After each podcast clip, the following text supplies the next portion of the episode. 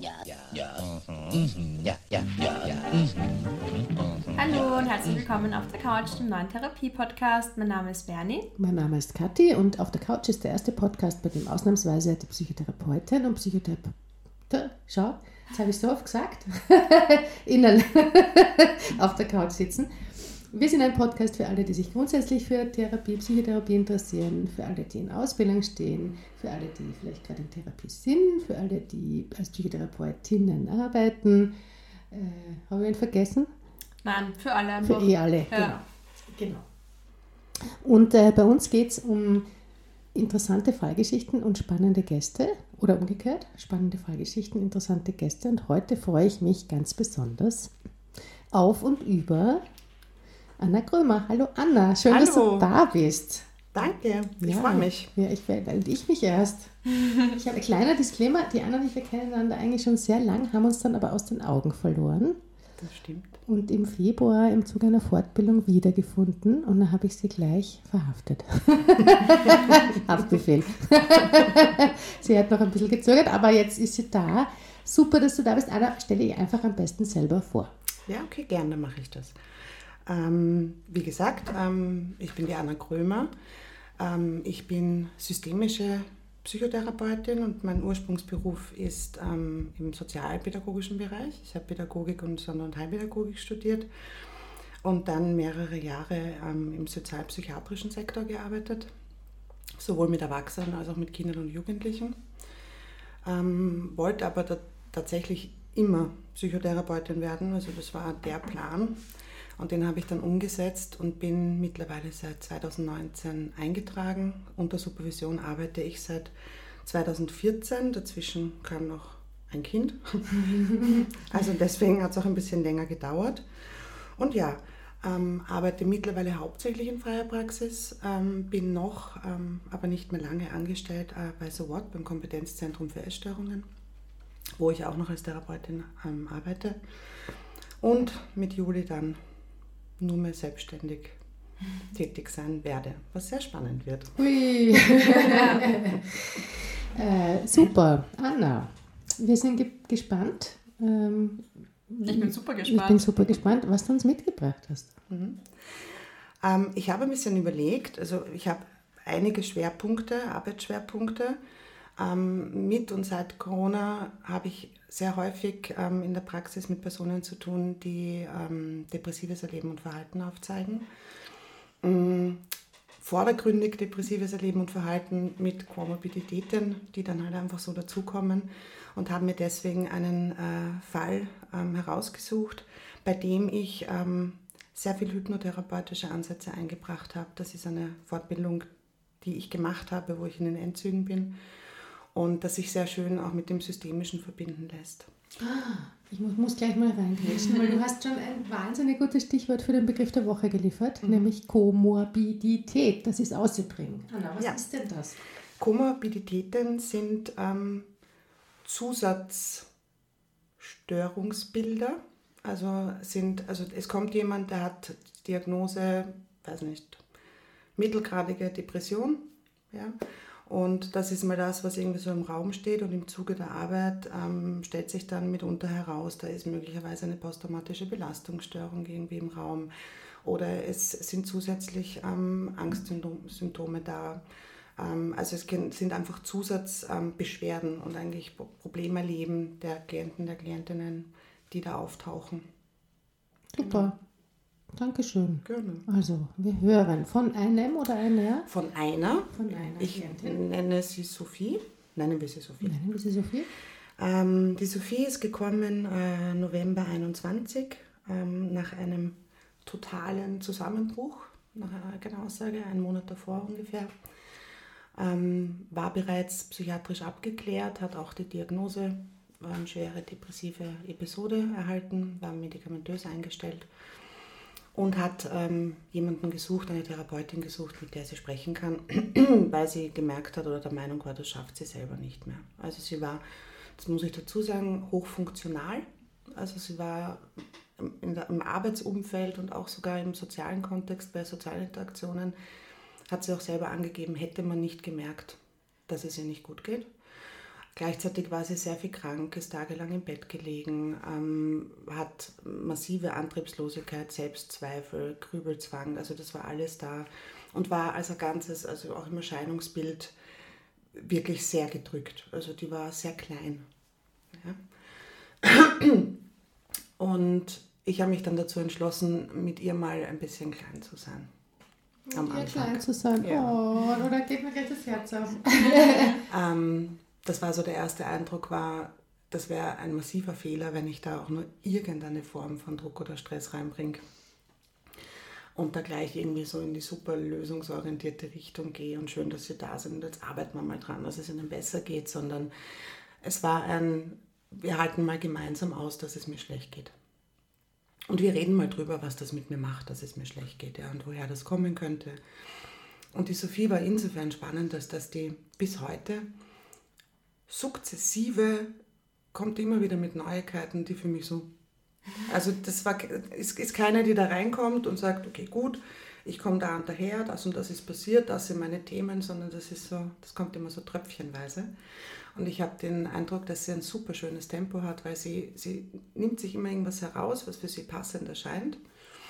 Und über das wird dann gesprochen, das wird dann bearbeitet und wenn sie für sich das Gefühl hat, das ist jetzt irgendwie, das ist gut, das kann sie irgendwie auf die Seite stellen, dann kommt das nächste. Also die ist auch sehr gemächlich, einfach in allem, auch im Habitus, also sehr super, super angenehm. So Tröpfchentherapie. Ja, Tröpfchentherapie. Schön. Ja.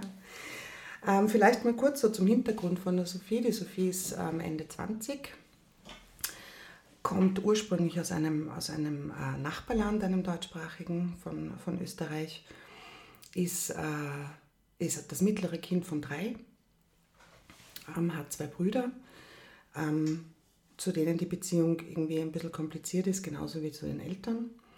Ähm, Sophie ähm, hat als Kind, als fünfjähriges Kind, ähm, ein, war sie, ist sie schwer erkrankt und hat jahrelang eigentlich unter einer Käseglocke gelebt. Also es gab keine Hobbys, es gab keine Freizeitaktivitäten, es gab keine Schule, also es gab gar nichts. Es gab sehr viele Krankenhausaufenthalte, wo sie sehr viel alleine war und auch nie gewusst hat, kommen die Eltern zurück, bleiben die irgendwie weg. Mm, und sie erlebt sich selber nach wie vor als massive Belastung. Also das wurde ja auch, wie soll man sagen, die Eltern beide eher emotional nicht so stark vorhanden, würde ich jetzt mal sagen. Der Vater so gut wie gar nicht. Die Mutter erfüllt ihre Pflichten als Mutter, vor allem als so viel Kleines, beklagt sich aber beständig darüber, dass sie irgendwie sich um das Kind kümmern muss und dass das alles so mühsam ist und dass das so belastend ist. Ne? Und ähm, das ist, sind so die Kinderzahre von der Sophie. Also bis sie ungefähr elf ist, ist sie eigentlich ausschließlich zu Hause. Das ist, und zu Hause ist jetzt nicht unbedingt ein warmes Umfeld. Ja? Das waren so die ersten Infos. Und da haben wir dann auch angesetzt, nämlich an der Selbstwahrnehmung. Ja, weil sie auch im, im Hier und Jetzt ein, ein irrsinniges Selbstwertthema hat, so wie viele Menschen mit depressivem Erleben und Verhalten. Und ähm, da setzen wir an und, und arbeiten mal so ein bisschen an der, an der Selbst- und Fremdwahrnehmung. Und ich habe dann recht viel mit ich habe dann recht viel mit den inneren Anteilen gearbeitet und auch mit, mit, mit Externalisierungen. Also ich habe einfach sehr viel externalisiert. Ich glaube, das musst du für unsere Hörerinnen ein bisschen austauschen. Ne? Wir also. haben ja nur einen Begriff der Woche. Da hatten wir schon mal zwei. Okay. Nein, wir, machen das, wir, machen, wir machen das einfach elegant. Okay. Also, bei Externalisierung versuchen wir in der Therapie ähm, durch einen besonders feinen Umgang mit der Sprache auch ein, ein Problem erleben, von der Identität der Person, die bei uns ist, zu trennen. Also viele Personen ähm, erleben sicher als das Problem. Also die erleben das ja als, als mit sich verbunden und etwas, was immer da ist und mitunter auch, woran sie selber schuld sind. Ja? Ähm, und externalisieren ist, ist so quasi eine Technik, um das, dem Problem einen eigenen, einen eigenen Raum zu geben, das irgendwie äh, aus der Person rauszuholen da habe ich eben sehr viel auch hypnotherapeutisch gearbeitet mit dem Seitenmodell, dass wir einfach uns, also Sophie wurde zur Beobachterin und hat sich so die Seiten angeschaut, die zum Tragen kommen, ähm, gerade in Situationen, wenn sie wieder massive Selbstzweifel hat und wenn sie sich irgendwie nichts zutraut und mhm. ähm, die haben wir immer wieder hergeholt und sind immer wieder durchgegangen. Ja. Und wie darf ich mir das vorstellen, Anna? So eine Seite von mir ist traurig und klein, eine Seite von mir ist stark und fröhlich, eine Seite von mir ist verzweifelt und hat Angst. Ja. So? Ja, wir fragen mal, also ich frage mal, wenn es um die konkrete Situation geht, nehmen wir Selbstwert, Selbstzweifel. Sophie hat gesagt, sie kann überhaupt nichts, sie kann auch keine Hobbys mehr lernen, weil das hat sie alles verpasst. Also sie kann auch gar nichts mehr anfangen, weil alle anderen haben so einen massiven Vorsprung.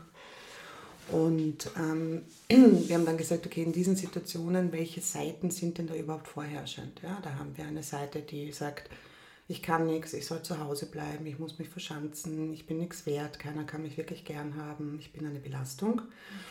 Ähm, und auf der anderen Seite ist natürlich auch ein Teil, der sagt, ja, aber ich würde doch gern. Ja, ich würde ich würd mich doch gerne irgendwie wohler fühlen, ich würde doch gerne ähm, ein bisschen mehr Selbstbewusstsein haben. Ich würde doch gerne Tennis spielen lernen zum Beispiel.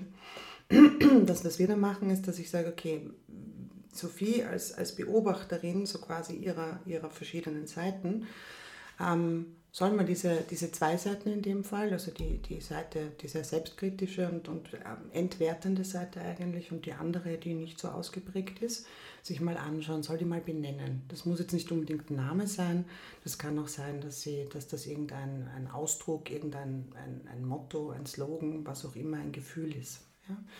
Und dann ähm, entscheidet sich die Sophie, mit welcher Seite sie beginnen möchte. Und diese Seite wird dann beschrieben. Ja? Was passiert denn, wenn diese Seite laut ist? Ja, was passiert denn mit der Sophie?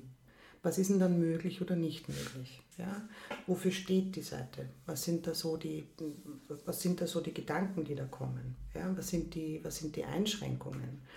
Ähm, gleichzeitig aber auch, um, um dem Ganzen auch ein bisschen eine, eine positive Bedeutung zu geben, was will die Seite? Also wenn wir davon ausgehen, dass, dass, dass alle Seiten, die wir quasi, die in uns da schwingen und die sich da so versammeln, dass die ja am Ende des Tages irgendwo eine Funktion haben und was für uns wollen. Was möchte die? Ja, die ist ja nicht nur irgendwie negativ, sondern die hat ja auch eine Funktion, weil sonst müsste sie ja nicht mehr da sein. Das ist so, also Sophie beschreibt, ja, und wir, wir notieren das alle, also vom Flipchart, ähm, auch zu wem sie wird. Also wir personifizieren die Seite so ein bisschen. Ja. Ähm, was tut die, wie schaut die aus, hat die eine bestimmte Mimik, ja, ist die älter, ist die jünger, ja, wie, wie tut die, hat die einen bestimmten Geruch, eine Melodie, was auch immer. Ähm, dasselbe machen wir dann mit der anderen Seite. Ähm, dann stehen diese Seiten so ein bisschen im Raum und was wir dann tun, externalisieren, wir holen sie quasi in den Raum. Ja, wir sagen, okay, wenn die eine Seite, die, die, weiß nicht, die entwertende Seite ähm, wenn die da irgendwo im Raum wäre, wo würde die denn stehen? oder würde die irgendwo neben dir stehen oder wäre die hinter dir oder wäre sie mit dir verbunden? Also wir schauen, dass wir sie irgendwie gut positionieren ähm, und schaffen dementsprechend die Möglichkeit ein bisschen eines Dialoges von der Beobachterposition mit diesen beiden Anteilen, mit diesen beiden Seiten. Ja?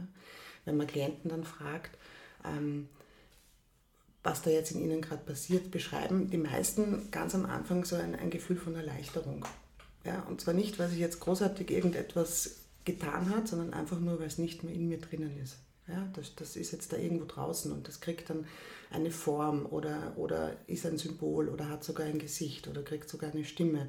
Und damit ist es möglich zu interagieren. Ja. Und das machen wir einfach ganz konstant immer wieder, setzen wir das ein dann, also Sophie und ich, ähm, Gerade wenn es wieder irgendwie zu, zu schwierigeren Situationen kommt oder auch neue Themen aufkommen, haben wir sofort das Flipchart bei der Hand und sind schon wieder am, am Schreiben und am Rausholen und bearbeiten diese Seiten. Ja. Und am Ende des Tages geht es darum zu schauen, wie, wie, können wir denn dieser super ausgeprägten Seite ähm, so ein bisschen diese Machtposition nehmen, die vermeintliche, und können so diese diese leise, ich will aber, dass es mir gut geht und ich mag mich gut fühlen, Seite stärken. Da kriegt sie dann auch durchaus Aufgaben mit, ähm, die sie auch immer, immer sehr, sehr, also wahnsinnig gewissenhaft erfüllt. Ja. Ähm, sie, sie ist durchaus eine, eine strenge Klientin, also alles, was ich sage, muss Sinn machen, weil sonst tut sie es nicht. Das finde ich gut, ja. ähm, weil es mir auch ganz wichtig ist, ähm, dass grundsätzlich Personen, die zu mir kommen, verstehen, wie sie funktionieren weil ich glaube, dass das einfach essentiell ist, um irgendwie auch nachhaltig was verändern zu können. Mhm. Ja.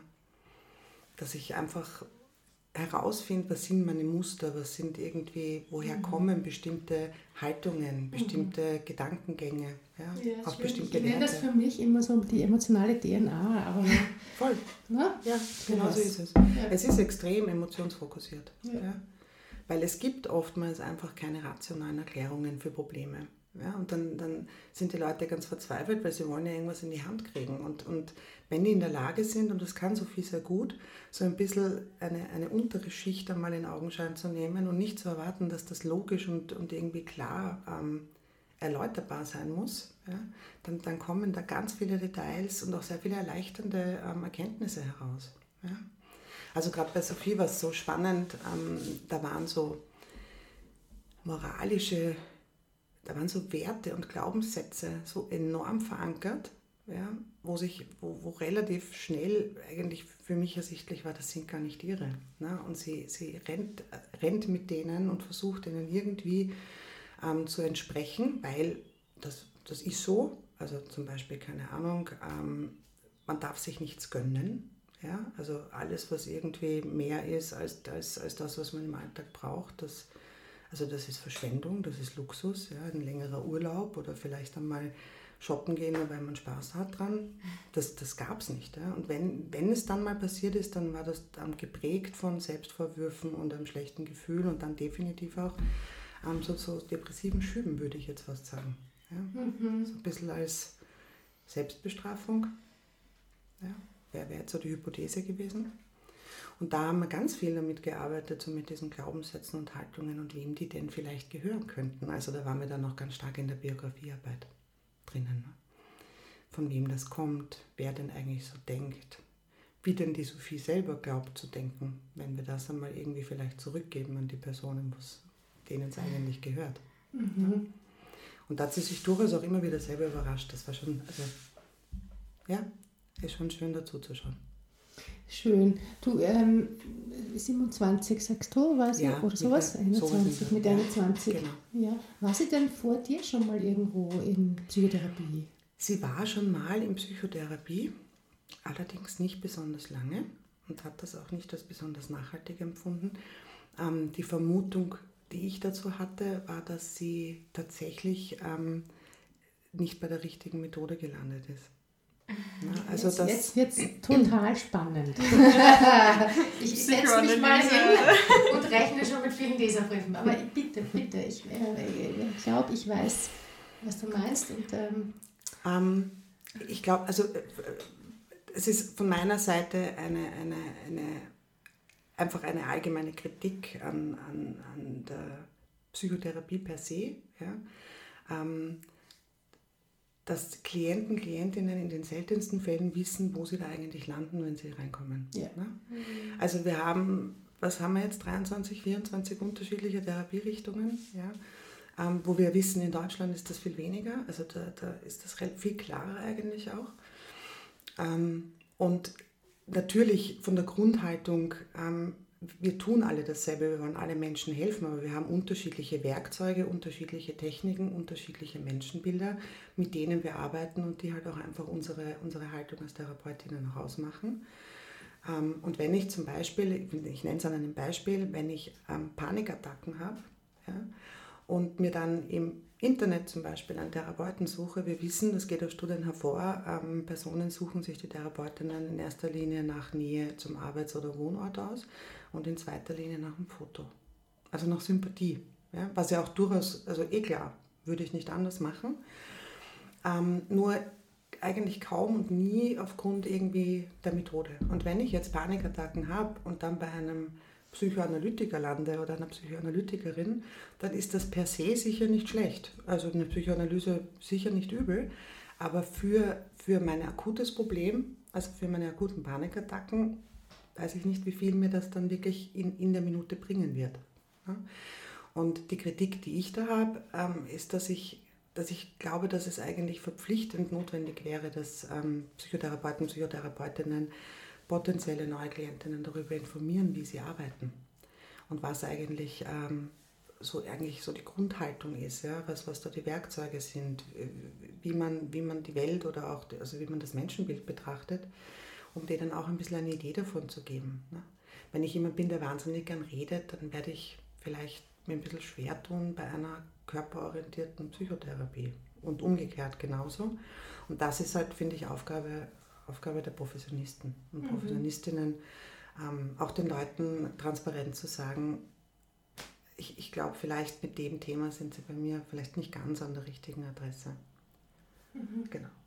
Jetzt würde ja die Psychotherapieforschung sagen, äh, wie geht das Tode-Verdict? Everybody has one and all must get prices. Also alle 23 mhm. sind gleich super. Mhm. Ähm, wie, wie, wie geht sich das aus, Anna, aus deiner Sicht? Ich würde sagen, jede für sich ist durchaus super. Also ich glaube, jeder, der sich für eine bestimmte Therapierichtung entscheidet, hat einen, hat einen dementsprechenden Zugang dazu und, und identifiziert sich auch damit mhm. und kann damit auch gut arbeiten. Ja? Ähm, das heißt aber nicht, dass es für jeden Menschen passen muss, der in Therapie kommt. Mhm. Ja? Also ich, ich kann mit jeder Methode hervorragende Arbeit leisten. Ja, wenn, wenn ich sie einfach auch wirklich vertrete und mich damit gut auseinandersetze. Ich habe auch, bin auch durchaus ein Fan von, von, von sich, sich ähm, keine Ahnung, Werkzeuge ausborgen, zum Beispiel aus anderen Richtungen. Ne? Also, und das halt natürlich auch kommunizieren. Ne? Gerade wenn wir über irgendwelche Angststörungen reden, dann empfiehlt es sich durchaus, ein bisschen verhaltenstherapeutische Ansätze mit reinzunehmen. Ja? Ähm, solange ich das transparent irgendwie kommuniziere und, und irgendwie auch spüre, dass das für die Personen passt, die, da, die, die bei mir sitzen, ist das eine gute Sache. Alles, was hilft, ist gut. Ich finde es eine schöne Idee, dass man sozusagen in der Psychotherapieausbildung lernen könnte, mhm. dass es im Erstgespräch nicht nur um transparente äh, Grundbedingungsgestaltung genau. äh, und, äh, und Regeln ähm, und so Rahmenbedingungen geht, sondern auch ein Stück ums Erklären oder sagen aus, Ausbuchstabieren der eigenen mhm. Methode und der eigenen mhm. Haltung. Mhm. Vor allem auch die Haltung resultiert ja nicht zwingend aus der Methode heraus. Aber die Methode aus der Haltung. Mhm. Ja, das schon eher, das stimmt. Ja, ja. Genau. Also ich sage immer, Haltung erzeugt Verhalten. Ja. Und ich, also ich, hab, ich glaube schon, dass man, wenn man mit einem unterschiedlichen Menschenbild, einer unterschiedlichen Haltung in den Therapieraum mhm. hineingeht, dass sich daraus auch automatisch bestimmte Methoden oder Ideen ergeben, wie ich tue. Ne? So. Ja. Das, ich hatte mal einen Lehrtherapeuten, das fand ich total interessant, der war sehr sparsam interventionell sehr mhm. sparsam und man hätte von außen auf die Idee kommen können, dass er gar kein Systemiker ist, mhm. sondern vielleicht ähm, jemand, der einer Schule zugehörig ist, der eher so ein bisschen sparsamer ist mit mhm. Interventionen. Und er hat gesagt, ja, das weiß er auch, aber er ist radikal immer ein Systemiker, weil er eine systemische Grundhaltung genau. hat. Mhm. Genau, mhm. Ja, weil er die Welt so sieht, genau. durch diese Brille. Genau. Genau, und ich denke, wenn ich die durch diese Brille sehe, dann bin ich auch in der Lage, vielleicht zurückhaltender zu sein. Ja. Weil es geht einfach darum, wie ich es betrachte. Ja. ja. Ja, also ich, ich, ich kann dem ganz viel abgewinnen. Ich halte ein Stück dagegen, dass auch die Therapieforschung sagt, es hat doch auch sehr viel mit der Persönlichkeit des oder der Therapeutin zu tun. Das definitiv. Ja, ja. und wie gut sich jemand einschwingen kann auf das, was gerade gebraucht wird. Mhm, genau. Ja, so, egal wo man herkommt, dass man einfach spürt, jetzt ist gerade, so wie du gesagt hast, ich habe mich mit ein bisschen kleiner gemacht. Mhm. Das war jetzt gar nicht so eine systemische Idee, ne? Das ist nur einfach so ein empathisches Mitschwingen. Ja, wobei das ja, glaube ich, grundsätzlich eine, eine Voraussetzung für Psychotherapeutinnen sein sollte. Ja, also das ist notwendig, ne? Ja. Dass ich mich einfach, dass ich, dass ich gut hinspüren kann. Ja. ja. und gut mitschwingen kann. Und vielleicht auch, also mich dementsprechend auch vielleicht mal mehr zurücknehmen und mal mehr nach vorgehen kann, je nachdem, was ich gerade für einen Eindruck habe, was da, was das Gegenüber, wie du gesagt hast, was es braucht. Mhm. Ja.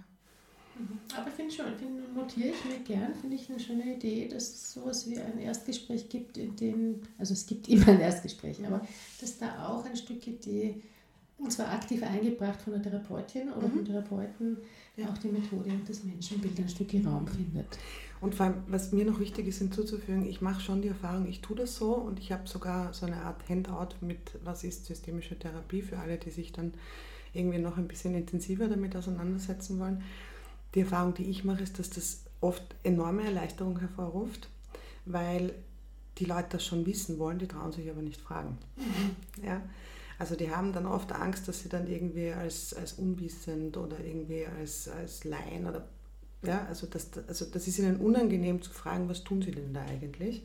So als würde man, weiß nicht, einen Internisten fragen, was tun sie denn da eigentlich? Ja? Also ähm, eigentlich, eigentlich eine sehr angemessene Frage. Eigentlich schon. Sie als mein Chirurg, was tun Sie denn da was eigentlich? Was tun Sie denn da eigentlich? Ja? ja aber gleichzeitig hat, haben, die, haben die Personen, die Menschen da irgendwie Vorbehalte dagegen. Ja? Mhm. Wie arbeiten sie denn? Was, was passiert denn da eigentlich? Und wenn man, also wenn man von alleine kommt, wenn ich von allein komme und sage, nee, übrigens, ich bin ja Systemikerin, wissen Sie, was systemische Therapie ist? Nein, dann erkläre ich ein bisschen. Und dann fangen die wirklich an zu fragen. Und dann merkt mhm. man, die haben sich noch nicht nicht damit auseinandergesetzt, sondern die sind dann einfach so unsicher, dass sie sich denken, naja, da sitzt irgendwie, weiß nicht, die Expertin, die wird schon machen. Und das ist ein weiterer Punkt, der mir so wichtig ist, dass wir uns ja auf Augenhöhe begegnen. Ne? Also dass ja jeder der Experte für etwas ist. Ja? Und die Person, die mir gegenüber sitzt, für ihr Leben, für ihre Erfahrungen, für ihre Probleme, auch für die Lösungen. Das ist meine tiefe Grundhaltung und Überzeugung. Und ich halt fürs Zuhören und fürs Hypothesenbilden und fürs Möglichkeiten ausweiten und anbieten. Und dass wir nur miteinander arbeiten können. Und jetzt haben wir einen Riesenschlenkerer gemacht, den ich super finde. Umwege erhöhen, mhm. bekanntlich immer und alle über die Ortskenntnis. Mhm. Darf ich nochmal zurückkommen zu Sophie? Ja. Ähm, weil für mich gibt es noch ein paar ähm, äh, kleine Ostereier, die würde ich mhm. gerne noch finden in dieser Geschichte. Mhm. Du hast gesagt, Komorbidität mhm. und tröpfelweises Erzählen. Mhm. So. Ähm, hm. würdest du uns helfen, die ja. Die Nesteln aufzu. Die Nesteln. Na gut, gehen wir auf die Suche. Ich hoffe, wir finden sie. Also, ähm, die, das Stimmungsbild von der Sophie hat sich ähm, also enorm verbessert. Sie ist nach ungefähr, ja, im November haben wir angefangen. Ich würde sagen, so Anfang Mitte Februar können wir sagen, war sie wirklich, also da war sie stabil. Ja, da gab es, ähm, also sie hatte mehr Energie, sie hat sich irgendwie, sie ist wieder mehr nach außen gegangen. Sie hat, ähm, man hat es auch in der Körperhaltung gemerkt, sie ist aufrechter gesessen. Sie hat erstmalig gelacht. Also Mimik war wieder viel mehr gegeben. Also sie war stabil und dann haben wir, dann, also habe ich beschlossen und habe sie gefragt, ob sie in Ordnung damit ist, wenn wir uns da so ein paar Dinge anschauen, die vielleicht, an denen wir vielleicht jetzt arbeiten können, wo es ihr durchaus besser geht. Das war unter anderem äh, die Familiendynamik, ähm, wo Sophie dann festgestellt hat, ähm, dass gerade diese ganzen Glaubenssätze, mit denen sie herumrennt, ja, also diese, diese, man darf sich nichts gönnen, man muss sich anstrengen, man muss funktionieren, ähm, also so viele Verbote eigentlich ne, und so viel müssen und sollen, dass das eigentlich gar nicht ihres ist. Und wir haben dann ein, eine Art also es gibt äh, so eine, so eine Impact-Technik, die ich sehr gerne anbiete, ist, wenn ich so quasi mir was Neues aneignen möchte, dann, dann lade ich ähm, meine Leute immer ein, dass sie sich Post-its besorgen, ja, in ihren Lieblingsfarben am besten, und dann an 3.000 bis 5.000 Hotspots in der Wohnung aufhängen, also hinpicken. Auf alle Fälle an Orte picken, wo sie wissen, da gehe ich mindestens einmal am Tag vorbei. Und auf diese Post-its sollen sie ein Wort oder ein Symbol oder eben auch ein Mantra ja, sollen sie irgendwie drauf notieren. Und das unterstützt ja auch irgendwie unser, unser Unbewusstes zu lernen und das auch also immer also ein bisschen zu verankern. Ne? Und bei der Sophie war es so dieses sei wild und frech und wunderbar. Ja, dieser Astrid Lindgren-Spruch. Ähm, so als Pendant zu du darfst nicht, du sollst, du musst. Ja, und, und, und halt dich ein, maßregel dich, sei streng zu dir, ja, sei perfekt. Und vor allem sei, sei halt das, was man, was man in dir sehen möchte. Ne? Also sei einfach die schöne Tochter, ja, die halt nicht besonders viel drauf hat. Und das haben wir dann, das hat sie dann geübt. Ich glaube, die Wohnung war relativ bunt, eine Zeit lang.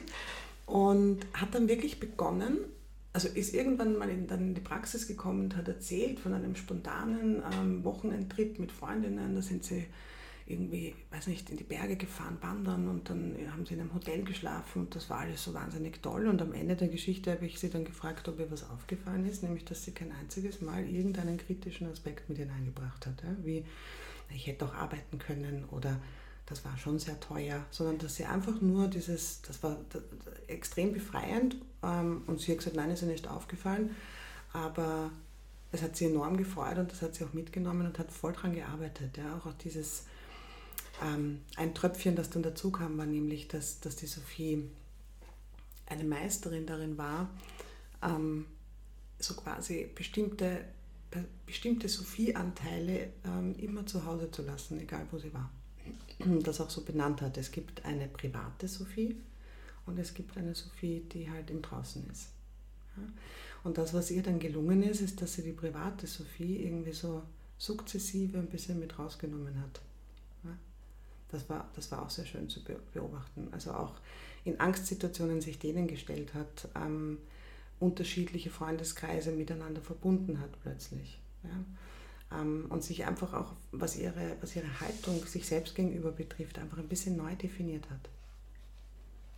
Das wäre so ein Osternest gewesen. Mhm. Ein, eine Komorbidität, die sich aufgetan hat, ist meines Erachtens, und ich bin jetzt keine Diagnostikerin, ja, aber aufgrund, aufgrund diverser ähm, Erfahrungen, die sie gemacht hat, vermute ich eine posttraumatische Belastungsstörung bei ihr die sich vielleicht auch in der Depression äußert oder durch die Depression das depressive Leben und Verhalten da rauskommt.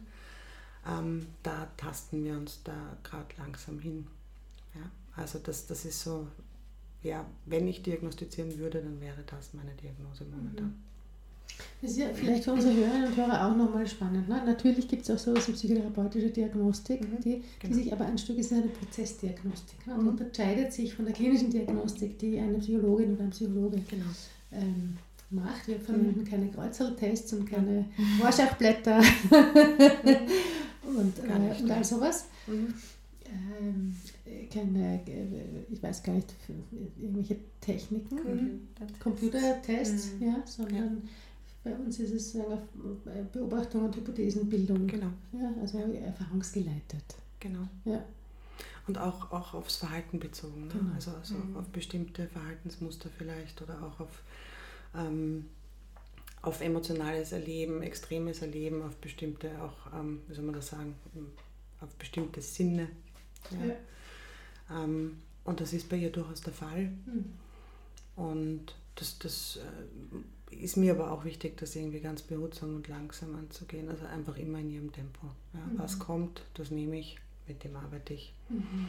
Und was die Sophie sehr mag, sind, ähm, sind, so, sind so klassische Trancen. Ähm, und das machen wir dann auch immer wieder. Und das sind bei ihr, also sie ist da sehr, sie spricht da ganz toll drauf an und ähm, behält sich das immer so für eine Woche. Also das, wenn sie mal wieder so das Gefühl hat, sie braucht einen, einen Wohlfühlschub oder so irgendwas, dann, dann machen wir immer eine kleine Hypnoseeinheit und dann ist sie, dann geht es ihr besser. Ja, du hast auch so eine tolle Stimme. Ich merke richtig schon beim Zuhören, dass ich in so eine, in so eine Vierteltrance gehe. Deshalb bin ich heute wahrscheinlich weniger quatschig. Also jetzt ist es dir aufgefallen, Berli. Ja, ich bin auch ganz... Ich bin in so einem wohligen Zuhörmodus. Voll. Ähm, Wie so, wenn, wenn, wenn die Oma die Geschichte vorgelesen hat. Gell? Ja. Äh, schön. Braucht man das? Braucht man eine gute Stimme, um gut draußen anzuleiten, Anna? Das, das kann ich dir nicht beantworten. Weißt du nicht? Das, ich glaube, es gibt, das ist auch wieder, glaube ich, sehr individuell. Also es gibt, glaube ich, wenn ich, wenn ich ein, eher ein hibbeliger Typ bin, dann wird mir das wahrscheinlich, nein, ich traue mich das gar nicht sagen. Und es gibt unterschiedliche Arten. Also ich kenne Personen, die das oft mit einem recht, also mit einem ordentlichen Tempo machen ja, und auch nicht unbedingt ähm, weicher in der Stimme werden. Das wäre ich jetzt auch nicht zwingend. Ich werde bewusst langsamer, weil ich dazu tendiere, ähm, relativ schnell zu reden. Ja, das ist so, wenn die Gedanken und ja. ähm, und ich werde dann immer leiser. Das heißt, ich achte darauf, dass ich eine gewisse Lautstärke mhm. einfach ähm, beibehalte und ähm, einfach langsamer spreche, damit das auch irgendwie, damit, damit, damit das auch gehört wird und auch nämlich akustisch und inhaltlich gut irgendwie rüberkommt. Mhm. Du hast, ähm, ähm, bevor wir sozusagen die, die, Sophie zu Ende noch auserzählen, mhm. äh, da ich noch eine kleine ja, Schleife drin. Ja. Du hast gesagt, dass du findest am Anfang, es eignet sich so gut, äh, hypnotherapeutisches äh, mhm. Arbeiten und systemisches ja. ähm, äh, Werkeln. Ja. Wo, wo siehst du denn da diese, das Scharnierl, wo es sich gut, wo sich's gut bindet aneinander?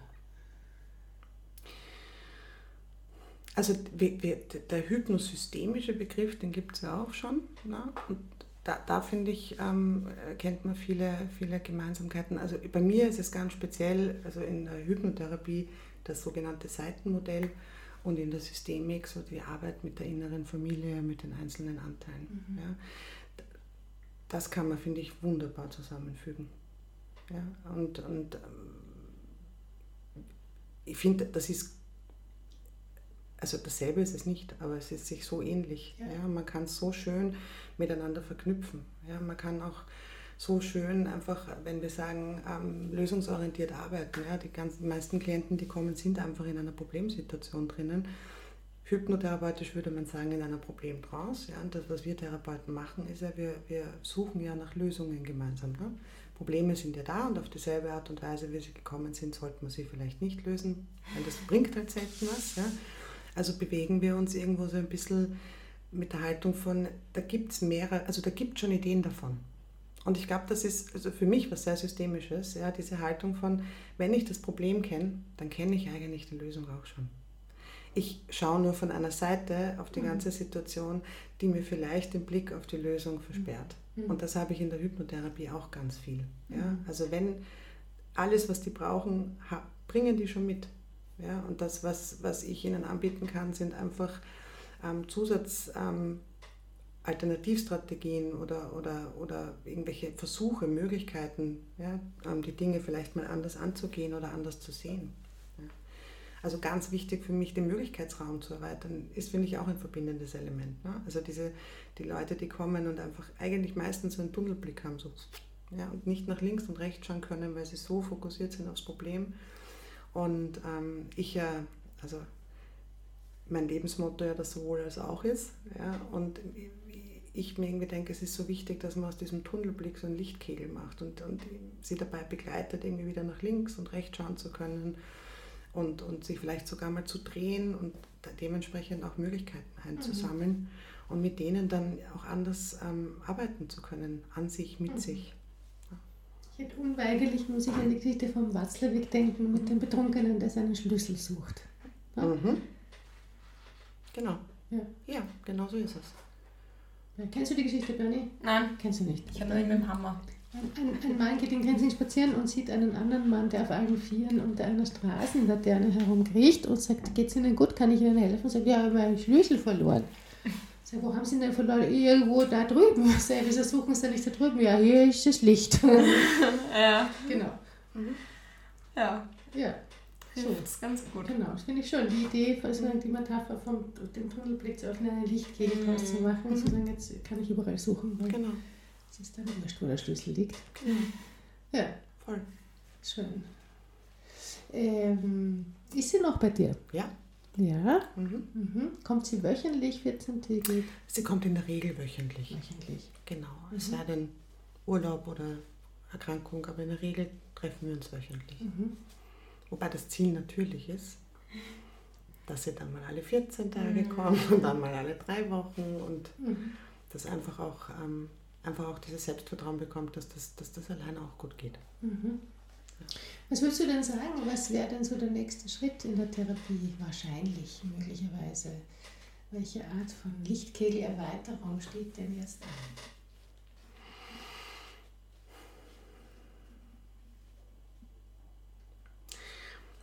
wir haben jetzt gerade, ich muss jetzt wirklich nachdenken, weil, weil all das, was ich benannt habe, ja auch noch im Prozess ist ja, und, und sich da, oft das eine das andere ergibt. Ähm, ich glaube tatsächlich so ein bisschen die Idee von, also die Stärkung ähm, der Seite, die, die ganz viel positive Gefühle sich selbst gegenüber hat. Ja. Ähm, ich habe die Vermutung, wissen kann ich es nicht, wenn wir uns auf das konzentrieren, also wenn wir, wenn wir an dem halt irgendwie schön dranbleiben und da eben also das festigen und immer neue Komponenten hineinfügen, ähm, dass, sich, dass sich viele Themen von der Sophie beruhigen werden und vielleicht sogar auflösen. Mhm. Ja. Mhm. Und wer weiß, was noch kommt. Wie gesagt, also es ist eine, eine Form der Tröpfchentherapie, Tröpfcheninformationen. Und ähm, ich habe das Gefühl, dass das Pool noch nicht voll ist. Mhm. Also was ist das Gegenteil von einer Tröpfcheninfektion? Eine Tröpfchen... Eine Schmierinfektion. Ja, das Gegenteil von Infektion. Was wäre das? Nicht ja. so. Weiß ich gar nicht. Also Wiener? Ich habe Infektion. ja, schön. Äh, schön, Anna. Äh, Bernie, hast du Frage? Ja, ich habe tatsächlich eine Frage. Und zwar, ähm, ich habe gerade auch relativ viele Klienten und Klientinnen in der Therapie, die starke Themen mit dem Selbstwert, Selbstbewusstsein, Selbstvertrauen haben. Und ich erlebe das immer wieder auch so, ähm, dass da viel Angst dahinter steckt, quasi, wenn ich mehr Selbstbewusstsein oder wenn, wenn mein Selbstwert gestärkt ist, dann müsste ich irgendwie auch viel mehr Verantwortung übernehmen, dann müsste ich mir auch Sachen eingestehen, die ich so gut von mir fernhalten kann. Ähm, erlebst du das auch so, beziehungsweise wie gehst du dann damit um? Ja, da sind wir wieder bei dem, ähm, was ich vorher gesagt habe. Ja, ich erlebe das auch so. Mhm. Ähm, und das ist dann wieder, das wäre dann wieder die sogenannte Funktion. Ja. ja? Also das wäre dann die Funktion, für fehlenden Selbstwert. Ja? Mhm. Also was, was bringt mir der? Ja? Wofür kämpft er? Vielleicht kämpft er dafür, dass ich mich irgendwie, dass ich eben keine Verantwortung übernehmen muss. Ja. Wo wir dann eigentlich wieder beim nächsten Thema wären. Ne? Also was, was hat es denn da mit der Verantwortung? Mhm. Ja, und, und was, was, was, da wären wir dann bei, bei der ängstlichen Seite. Also das ist okay, wenn ich dann Verantwortung übernehme, könnte ich ja scheitern. Ne? Ja, genau. Wie komme ich denn zu den Gedankengängen? Ja. Also da sind wir dann so in Gedankenspiralen, wo, wo wir auch immer wieder so mit ein bisschen, ein bisschen experimentieren mit, dem, mit der Intervention des so tun als ob. Ja, ich tue mal fünf Minuten so, als wäre ich ah. irgendwie super, super selbstbewusst ja, oder als würde ich mich gerade total schön finden. Ähm, was, was auch viele Folgern annehmen, weil, ja. weil das so ist, ich, ja, ich kann in eine Rolle schlüpfen und wenn ich irgendwie wenn es mir zu viel wird, dann gehe ich wieder raus. Ja, ja. also eine Probehandlung. Ja, genau. Ja, genau. Das ist eine richtig coole Intervention. Ja. Das werde ich mir mitnehmen und ja. abschauen. Am Ende unserer Podcast-Karriere bist du eh heimliche Systemikerin. ja, das stimmt allerdings. Ich ertappe mich tatsächlich relativ oft dabei, dass ich mir so denke, ja, liebe Grüße an die Kathi.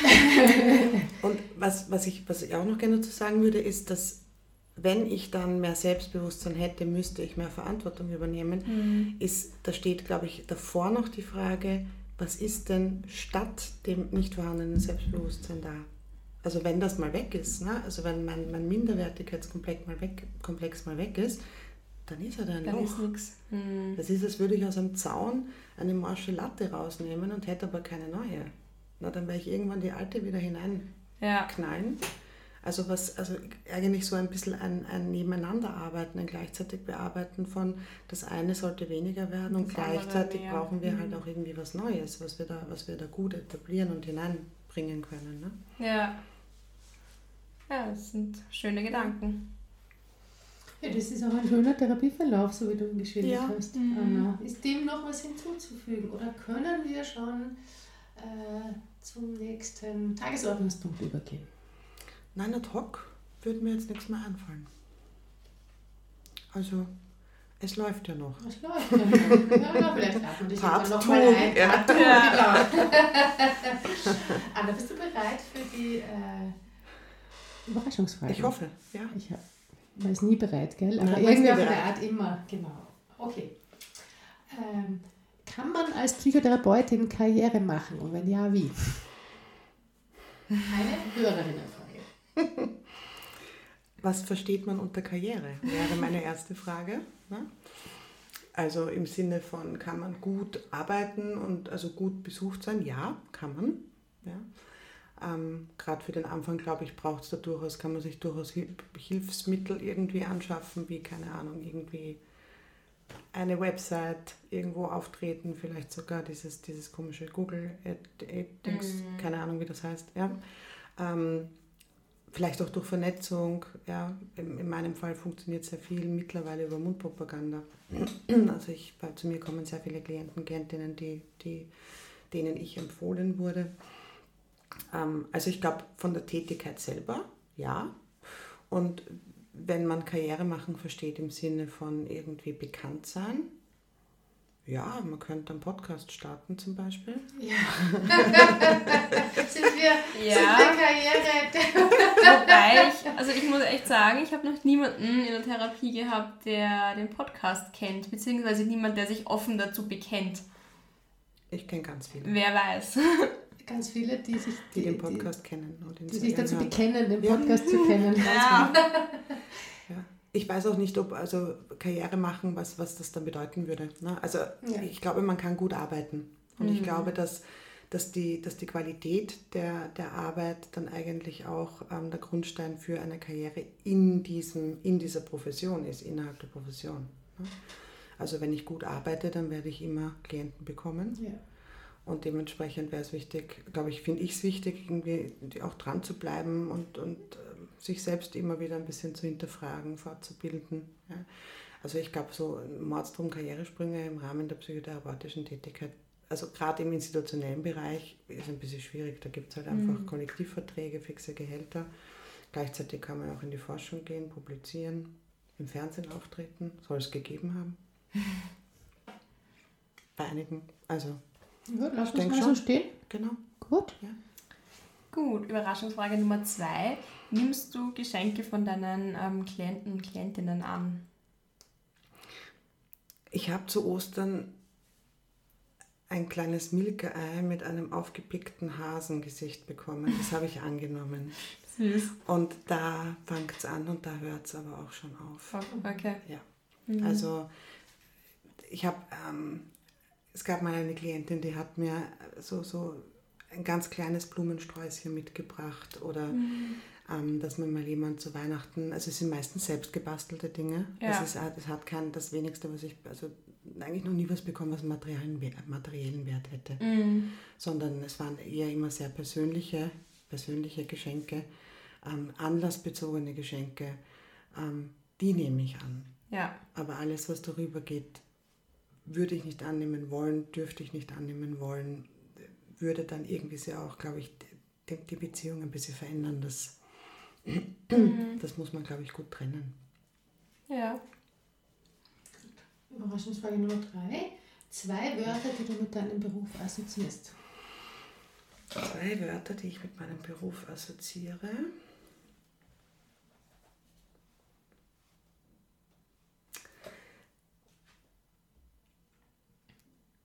Interessante Menschen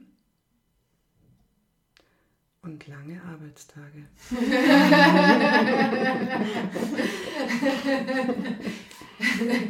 In dieser Reihenfolge, nicht Ja. umgekehrt. Ja, definitiv. Ja, schön. Ja. Ähm, Na gut, dann würde ich sagen, machen wir hier einen Punkt. Punkt. Genau. Und kommen in die Schlussrunde, Bernie. Ja.